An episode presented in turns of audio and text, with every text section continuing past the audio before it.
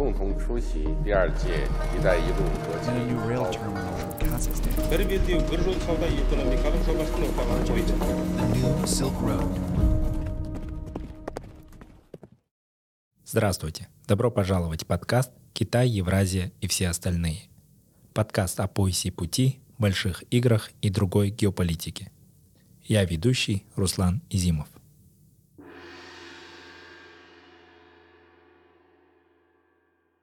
Эпизод 66 с Анной Матвеевой. О безопасности сегодняшнего мира, гарантиях, блоках и грядущей новой биполярности. В этом эпизоде Если бы более внутренние аспекты кризиса в Донбассе могли бы быть решены между Москвой и Киевом напрямую, то геополитическая составляющая каким-то образом бы, очевидно, тоже пришла в норму. Сейчас предполагается, Конечно, если смотреть вперед, Украина должна будет получить гарантии безопасности. Ядерное оружие вряд ли, но западные гарантии будет это членство в НАТО, или это может быть какая-то неформальная коалиция западных государств, включая Турцию и, может быть, Китай, которые бы дали такие гарантии безопасности. Очевидно, они должны быть а, большой частью будущего мирного плана. В целом у ОДКБ нет мандата на конфликты между участниками организации, поэтому формально можно сказать, что кыргызско-таджикский конфликт находится вне мандата. Я думаю, что все-таки гарантом безопасности являются более сильные национальные государства. Роль России в этом будет продолжаться, оставаться достаточно весомой. Война в Украине обострила вопрос безопасности во всем мире.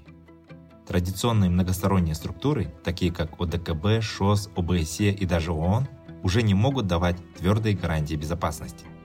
Нуждаются ли современные государства среднего и малого звена в сильной руке соседа? Или им необходимо инвестировать в создание и перевооружение собственной армии? Для стран Центральной Азии гарантии безопасности были связаны с Москвой и остаются таковыми даже несмотря на войну в Украине. ОДКБ успешно решала вопрос военных угроз со стороны Афганистана, хотя и отстранялась от решения других задач. Китай, несмотря на заявление о гарантиях безопасности суверенитета, вряд ли будет играть большую роль в региональной безопасности. Хотя роль ШОС, несомненно, будет расти. Региональный блок безопасности, который бы включал пять стран Центральной Азии, вряд ли возможен, так как все пять государств по-разному понимают угрозы своей безопасности и тем более имеют неразрешимые конфликты уже между собой. Насколько прочной будет система безопасности с центром в Москве, пока не ясно. Хотя страны Центральной Азии с самого начала войны предпринимали попытки как-то отгородиться от России, не поддерживая решения Москвы, не признавая новообразованные квазигосударства и формально соблюдая антироссийские санкции. В реальности говорить о том, что центральноазиатским странам удалось существенно дистанцироваться от России, пока тоже рано. По сути, наверное, только в культурном плане наблюдается некий отскок от русского мира, а экономические и политические контакты и связи в сфере безопасности остаются крайне тесными. Возможно, сила гравитации оставляет само постсоветское пространство актуальным на еще какое-то время. Как говорит наш сегодняшний спикер, сложно оставаться нейтральным, когда в идеологическом плане сегодняшний мир раскалывается на два лагеря. Мир, который был основан на взаимозависимости, на экономическом либерализме, на глобализации, уходит в прошлое, во всяком случае сейчас. На смену ему вновь, как и во времена Холодной войны, приходит двухполюсный мир, где каждый из полюсов перетягивает на свою сторону оставшихся субъектов мировой политики. О наиболее вероятных сценариях развития ситуации в Украине, о том, как меняется современный мировой порядок и о безопасности в Центральной Азии рассказывает исследовательница из Лондона Анна Матвеева.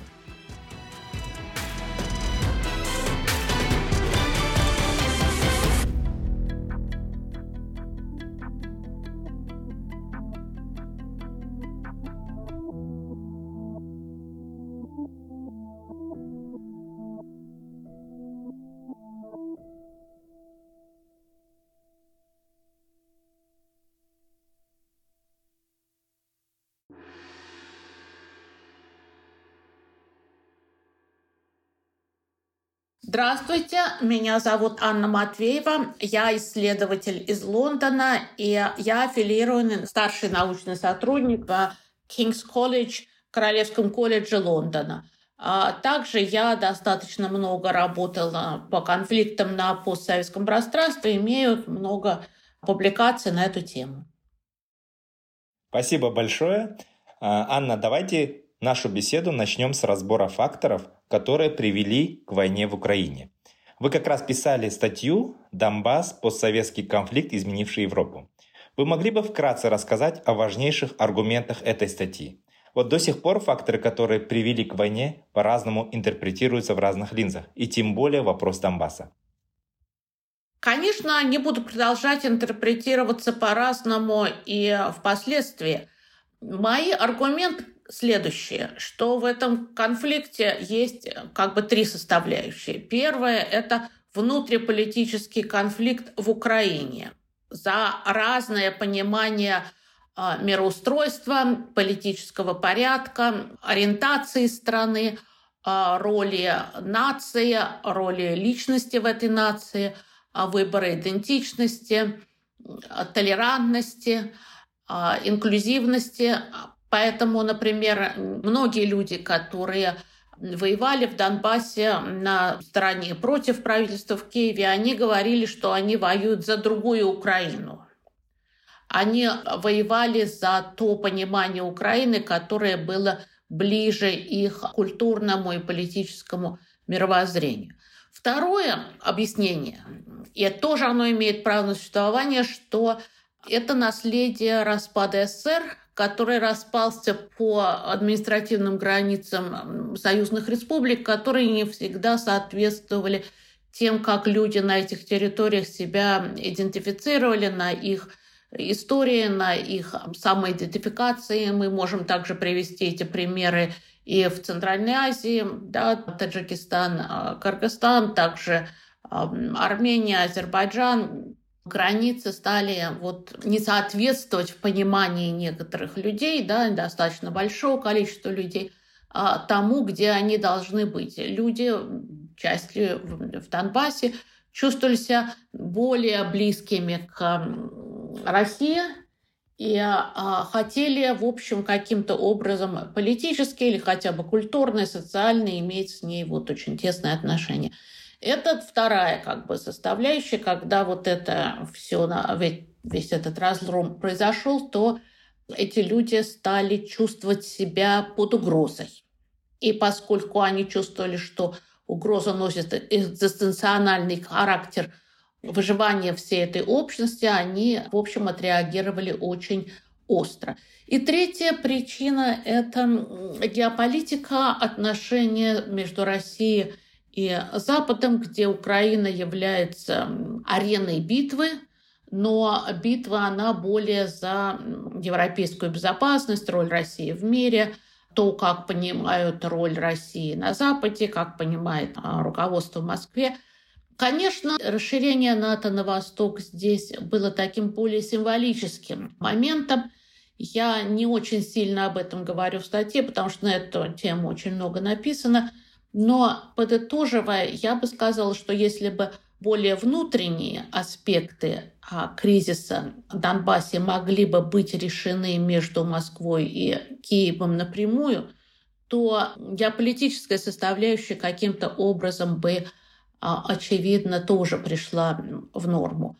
Но так как Москва чувствовала, что Киев не идет ни на какие компромиссы, и Запад не может повлиять на Киев в этом отношении, то выходы из кризиса стали все более и более сужаться, и факторы, работающие на эскалацию и на войну, стали все больше и больше как бы подниматься. Спасибо. А как вы оцениваете сегодняшнюю ситуацию в Украине?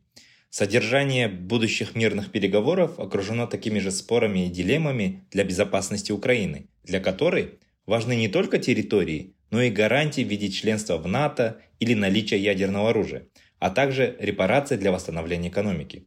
Значит ли это, что война будет длиться до полного поражения? То есть никаких срединных вариантов не рассматривается. Какие дискуссии, а, в частности, ведутся среди экспертно-аналитического сообщества в Европе?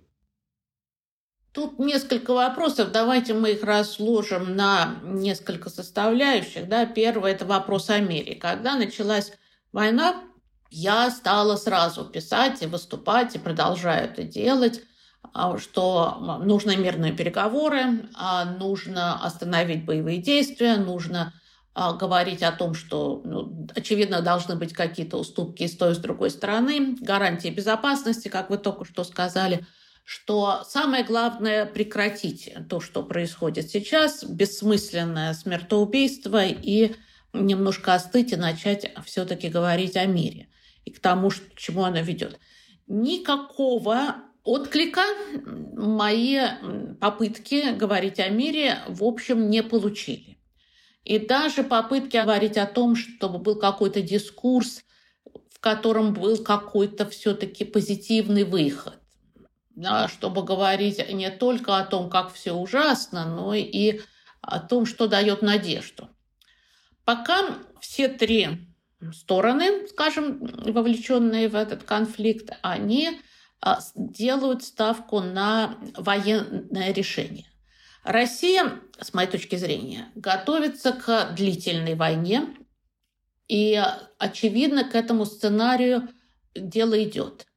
Война может быть а, долгой, она может затянуться на годы, она не обязательно будет продолжаться с той интенсивностью, которую мы видели, ну, скажем, в последний год, 2022. Скорее всего, больших изменений в территориальной конфигурации линии фронта не будет. Будут, конечно, какие-то тактические поражения, будут какие-то тактические победы, может быть. Но в целом Россия не предполагает, я думаю, куда-то очень сильно наступать, если были какие-то планы захвата Киева там, Харькова. Я думаю, что это уже сейчас а, все похоронено.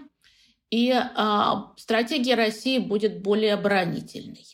А, в такой длительной войне на истощение у России есть а, преимущество в силу того, что Россия больше, имеет больше ресурсов, имеет больше населения, а, и в целом может в какой-то степени эту войну как бы отгородить вот, ну, в одну часть, а продолжать жить вот как бы другой частью.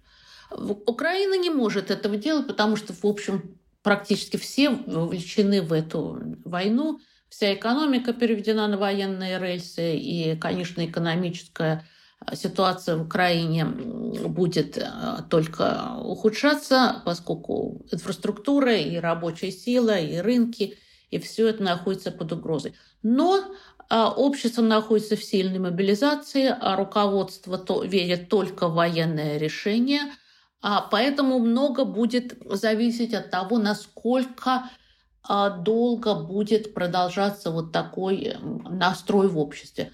Запад пока ставит все свои фишки на украинское наступление.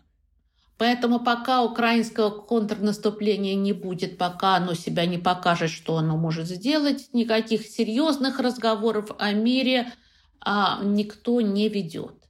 Эта стратегия, с моей э, точки зрения, очень близорукая, потому что она не дает выхода из кризиса на перспективу и, в общем, не отвечает на вопрос, а что будет, если украинское наступление не будет настолько масштабным и не приведет к такому стратегическому перелому, который вот сейчас предполагается. Конечно, если смотреть вперед, Украина должна будет получить гарантии безопасности.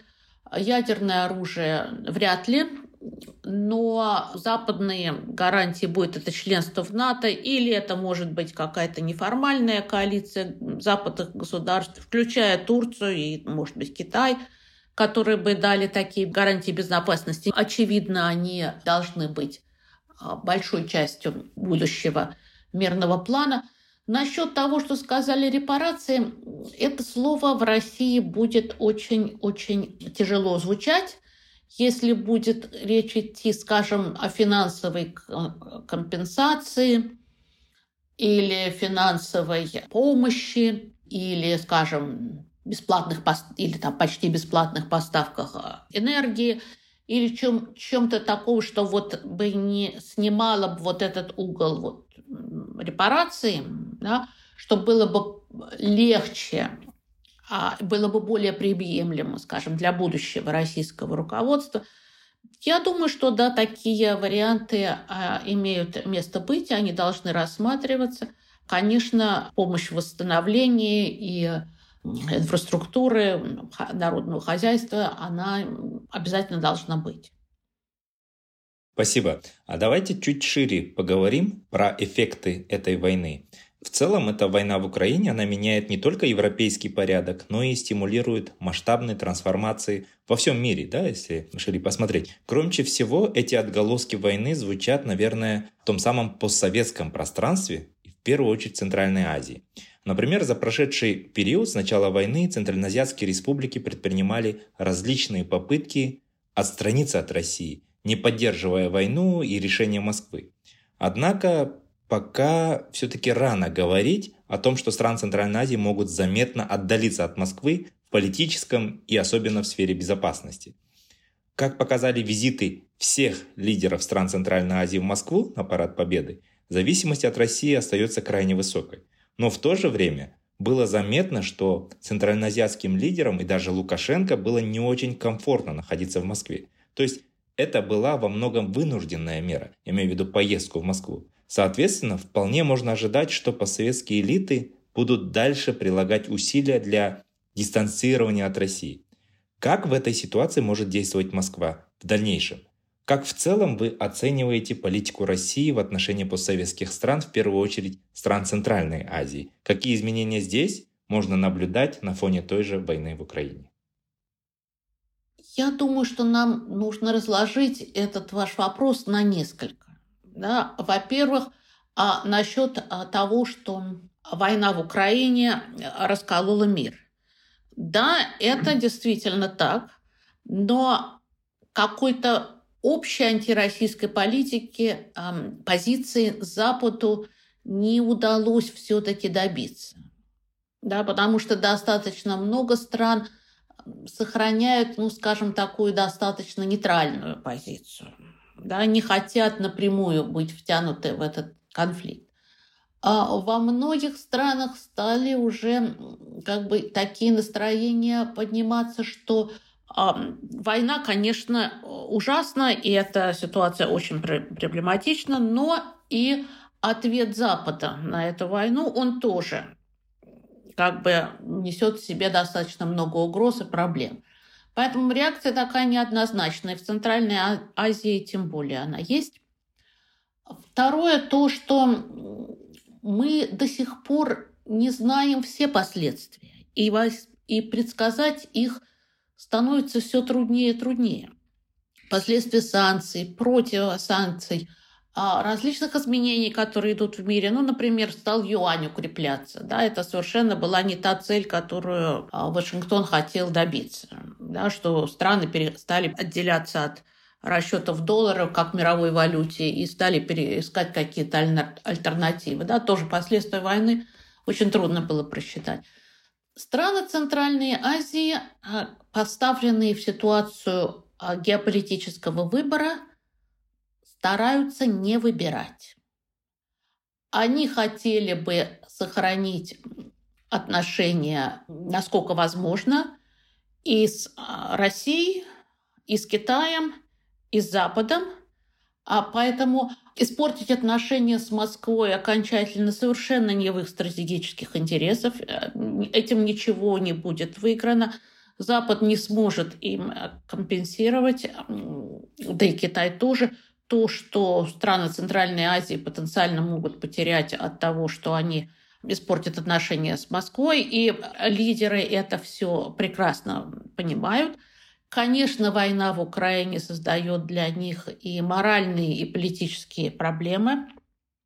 Да, они не хотели быть бы однозначно тянуты в, а, в эту войну на стороне России или на стороне Запада. Так что они а, вынуждены играть достаточно тонкую игру.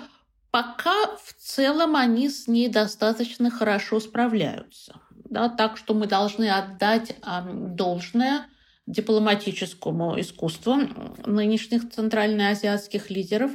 А, им пока удается удержать ситуацию так, чтобы не быть слишком близко к Москве, но в то же время иметь некоторую дистанцию, а, но в то же время сохранять а, мосты с Западом. И мы это видим в том, что а, достаточно много визитов и со стороны США, деятелей США и Евросоюза в Центральную Азию. Внимание к региону, конечно, больше и больше. Так что мы будем видеть да, поднятие значения центральноазиатского региона в геополитическом раскладе в целом. Да, это одно из последствий войны. Вот в этом же контексте хотелось бы поинтересоваться, как вы оцениваете перспективы организации договора коллективной безопасности? После так называемого успеха в Казахстане в январе 2022 года организация столкнулась с серьезным кризисом, когда к ней обращались другие участники. Но АДКБ не смогла никак отреагировать. Это и пограничный конфликт между Таджикистаном и Кыргызстаном, а также конфликт в Южном Кавказе между Азербайджаном и Арменией. Поделитесь вашим мнением. Да, но смотря что мы ждем от АДКБ. АДКБ была не единственная организация, которая, в общем, оказалась достаточно неэффективна, когда произошли вот эти конфликты, которые вы обозначили, да, и Карабах – Армения, Азербайджан и Кыргызстан, Таджикистан. ОБСЕ – организация, призванная а, работать на укрепление безопасности, а, тоже, в общем, не смогла особенно никак сильно повлиять на ситуацию. А также не смогла, не потому что не пыталась, но потому что это было, в общем, невозможно, участники туда не пускали. Он тоже а, в общем, оказалась достаточно неэффективна в, там, в том, чтобы дать какие-то а, конкретные ответы на вызовы безопасности на Южном Кавказе и в Центральной Азии. Так что ДКБ тут, в общем, не одиноко в этом. Как оценивать успех? Чего мы от, этого, от этой организации ждем? В целом ее а, как бы резон создания был том, чтобы каким-то образом ограничить а, деструктивное воздействие Афганистана на регион в целом. Да, это а, большая как бы, задача, большая угроза. В целом ОДКБ или сами национальные государства, Таджикистан, Узбекистан в первую очередь, да, в общем, с этим как бы справляются. Да. А самая большая база ОДКБ находится в Таджикистане. Это напрямую связано с таджикско-афганской границей. Так что здесь мы не можем сказать, что как-то ОДКБ расписалось в полном неумении. Второе, то, что а, чем ОДКБ привлекало участников, то, что можно было получать а, военные поставки и оружие из России по а, да, очень сильно сниженным ценам, близким к российским внутренним. Сейчас, конечно, России нужно вооружение самой, так что эти поставки сейчас, в общем, не актуальны. Но это тоже было такой как бы привлекательной а, составляющей организации. В целом у ОДКБ нет мандата на конфликты между участниками организации, поэтому Формально можно сказать, что кыргызско-таджикский конфликт находится вне мандата. Тогда, конечно, возникает вопрос, что делала ДКБ в Казахстане, который был ну, чисто внутренним конфликтом. Это, это да. Да, но целом, если мы посмотрим на деятельность региональных организаций в сфере мира и региональной безопасности, они обычно не очень эффективные. Если мы посмотрим, например, на АСИАН, да, ну вот конфликт в э, Мьянма, Бирме, ну, в общем, АСИАН это призывает решить на уровне диалога. Вот, ну, а ДКБ, наверное, как-то можно так и рассматривать, примерно вот в этом ракурсе. Да, очень интересно, спасибо. Вот продолжение этого разговора. Как вы думаете, что будет в целом системы безопасности в постсоветском пространстве на фоне вот всех последних изменений? Какие организации или акторы могут принять на себя роль гаранта безопасности? Я думаю, что все-таки гарантом безопасности являются более сильные национальные государства. Роль России в этом будет продолжаться, оставаться достаточно весомой. А мы видим, мы сейчас не знаем, что произойдет в Турции, но Турция важный игрок в сфере безопасности. А, потенциально Китай, хотя Китай э, в принципе, практически никогда не вмешивался в конфликтные ситуации за пределами, ну, собственно, Китая. Но если мы вот выведем за скобки Тайвань, да, это как бы несколько другое дело. Так что, очевидно, если что-то и будет решаться, это будет решаться на уровне а, региональных держав или какой-то коалиции региональных держав, а, или это будет решаться а, самими странами? Вы упомянули Китай. А, в связи с этим мне хотелось узнать ваше мнение, что насчет Шанхайской организации сотрудничества? Каковы ее перспективы, на ваш взгляд? Может ли она стать более сильным блоком под началом Китая? Шанхайская организация сотрудничества в целом набирает обороты. Она набирает обороты потому, что есть какой-то, ну, такой как бы вот, может быть, несколько невнятное, но все-таки формирующееся понятие в мировой политике, что должен быть какой-то вот политический, интернациональный ну, антипод, скажем, вот такой вот западной коалиции. Что нужно на поч... вот тем, кто, кто ну, по, в силу разных причин. Или не входят в эту западную коалицию, или, как Турция, например, имеет с ней тоже там некоторые проблемы, что им тоже нужен какой-то вот клуб, а где бы они могли бы а, ну, разделять какие-то, скажем, общие подходы к международной политике, международной безопасности. То есть а, вот это как бы ниша есть. И шанхайская организация, в которой, ну, вы сказали, под руководством Китая, я бы так бы не сказала, потому что все-таки она была основана ну, в Центральной Азии, центральноазиатские государства продолжают не играть достаточно большую роль, так же, как и Россия.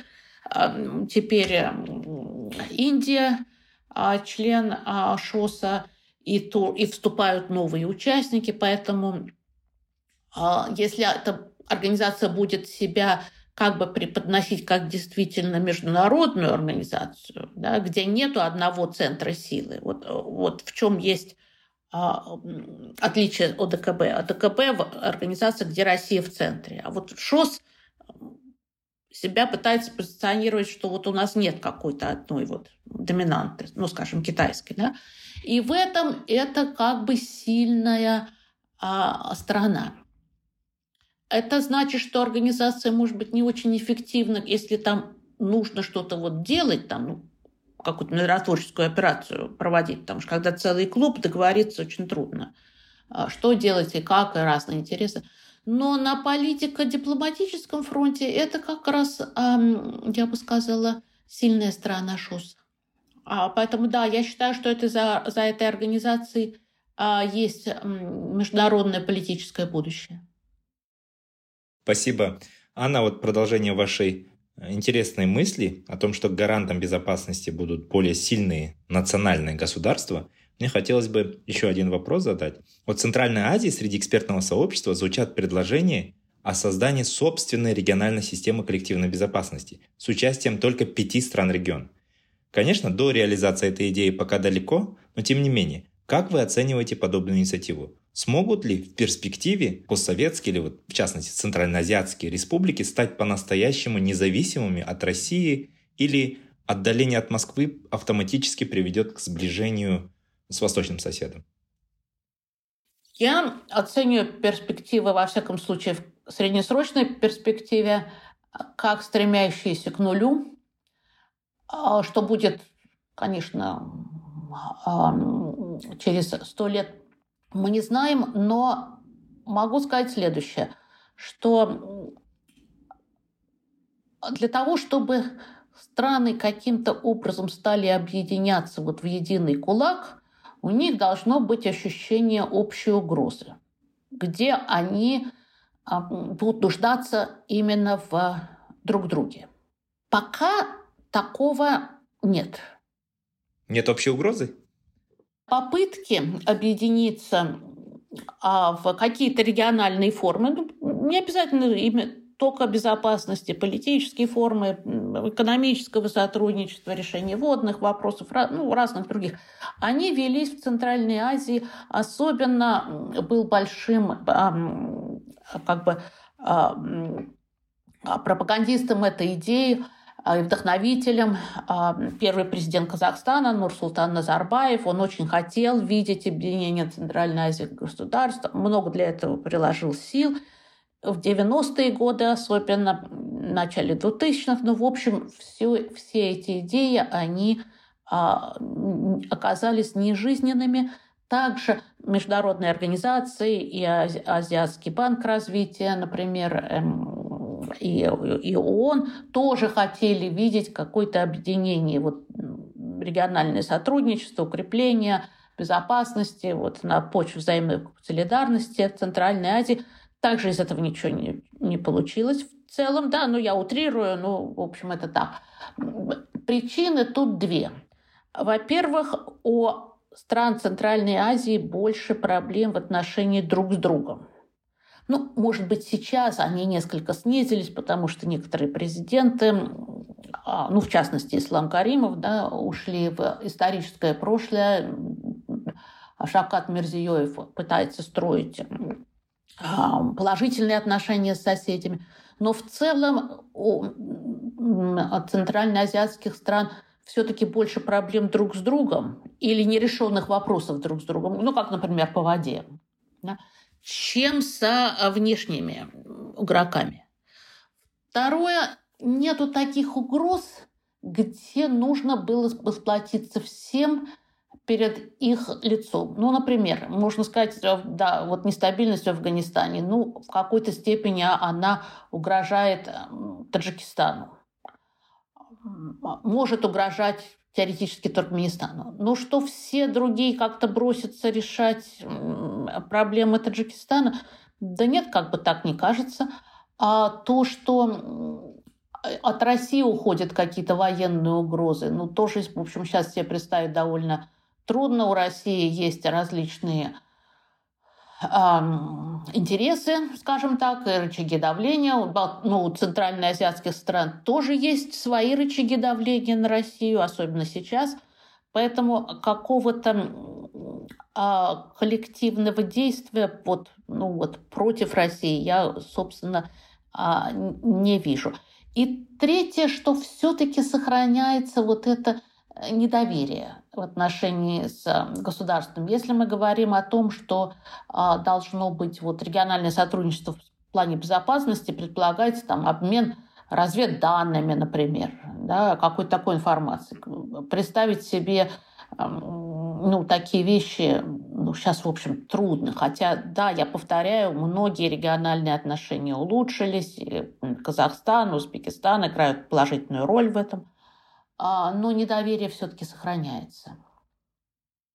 В целом, как бы вы охарактеризовали постсоветское пространство сегодня, с учетом того, что этот термин уже все меньше отражает реалии этих республик в Центральной Азии, на Южном Кавказе и уже тем более в Балтии?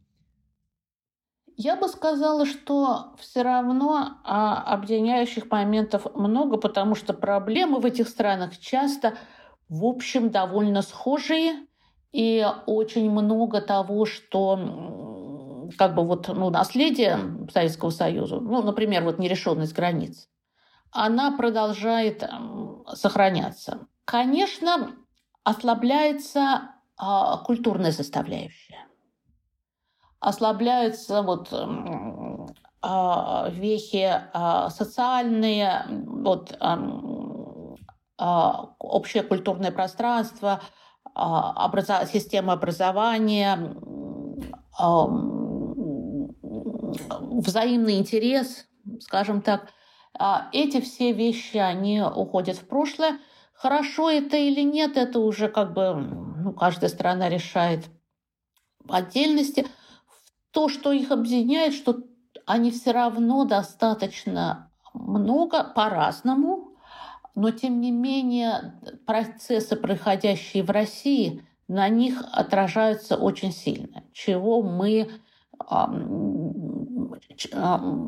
и, может быть, это не только пост, вот, постсоветское, это может быть потому, что это регион, ну, потому что мы видим, например, Финляндия, да, не постсоветское государство, но государство, граничащее в России, процессы, происходящие в России, прямо отражаются на Финляндии, в чем мы не скажем о там, государстве, которое расположено где-то а, дальше.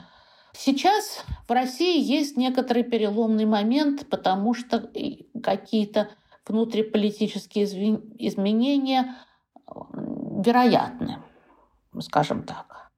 А насколько они а, дадут а, свое отражение на процессах в а, постсоветском пространстве, мы посмотрим. О каких изменениях идет речь? Может, вы не могли бы уточнить? Какие внутриполитические изменения в России э, могут произойти? Ну, есть достаточно много политологов, я думаю, что вы их знаете так же хорошо, как и я, которые, которые предсказывают а, очень скорую а, кончину эпохи Путина. Но я, конечно, не хочу э, сказать, что я знаю что-то такое, чего не знают другие, но все-таки, наверное, можем думать о том, что если там не вот сразу, то в какой-то обозримой перспективе а Владимир Владимирович Путин очевидно сойдет со сцены как лидер России. Поэтому мы, наверное, уже находимся, скажем так, на закате вот этой эпохи.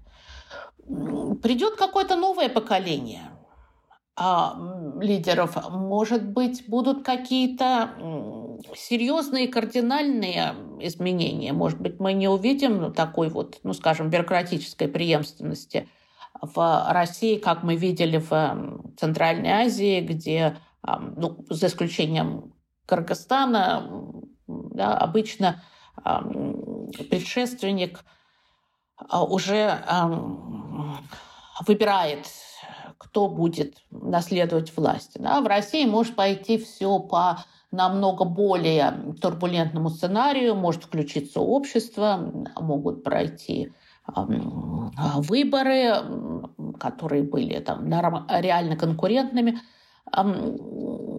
тогда это может привести к большим, скажем, изменениям в самой России и неизбежно к изменениям в отношениях с а, сопредельными странами. Не исключено, что новое российское руководство будет погружено во внутренние проблемы и будет намного меньше интересоваться внешними отношениями и будет интересоваться только в том, что непосредственно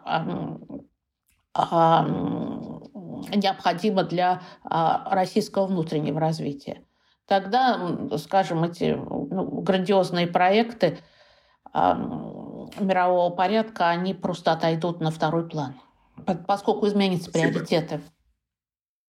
Да, это такие сценарии есть, действительно очень интересно. И вот в целом, завершая нашу беседу, какие в целом дискуссии существуют вокруг темы многополярности и полярности? Насколько вероятен мировой конфликт после того, как баланс, достигнутый после развала СССР, сегодня кажется безвозвратно утерянным? Я думаю, что мирового конфликта в смысле насильственного конфликта, если вы это имеете в виду, это мало реально. А на Западе, где я нахожусь, очень внимательно относятся к тому, чтобы ситуация помощи, поддержки Украины не перешла те черты, где а, могла бы быть вот э, какая-то эскалация или намек на нее, как вот вы указываете.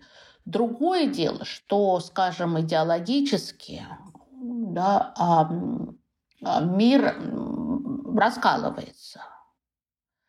А, и вот становится все более и более трудно удержать такую как бы серединную позицию, которая довольно многие страны в принципе хотели бы продолжать, ну, например, Индия. Да? С одной стороны, очень важно отношение с Западом, а с другой стороны, ну, там присоединяться к западным санкциям Индия тоже пока, в общем, не спешит.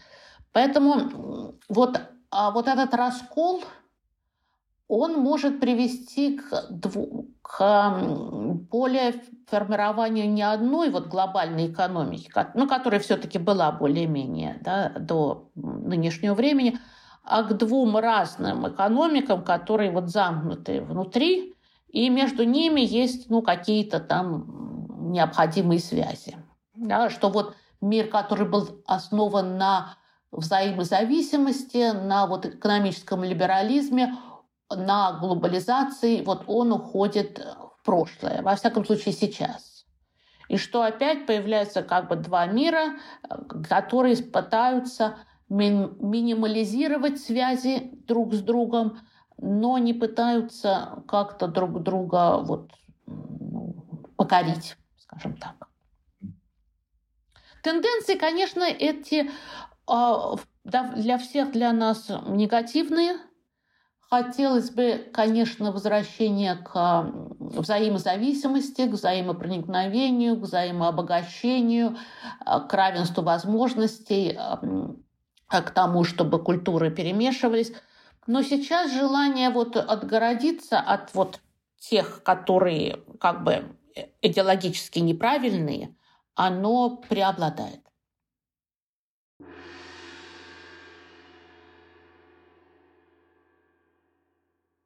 Спасибо большое, Анна. Было очень интересно. Благодарю за содержательную беседу. С нами была Анна Матвеева, исследовательница из Лондона.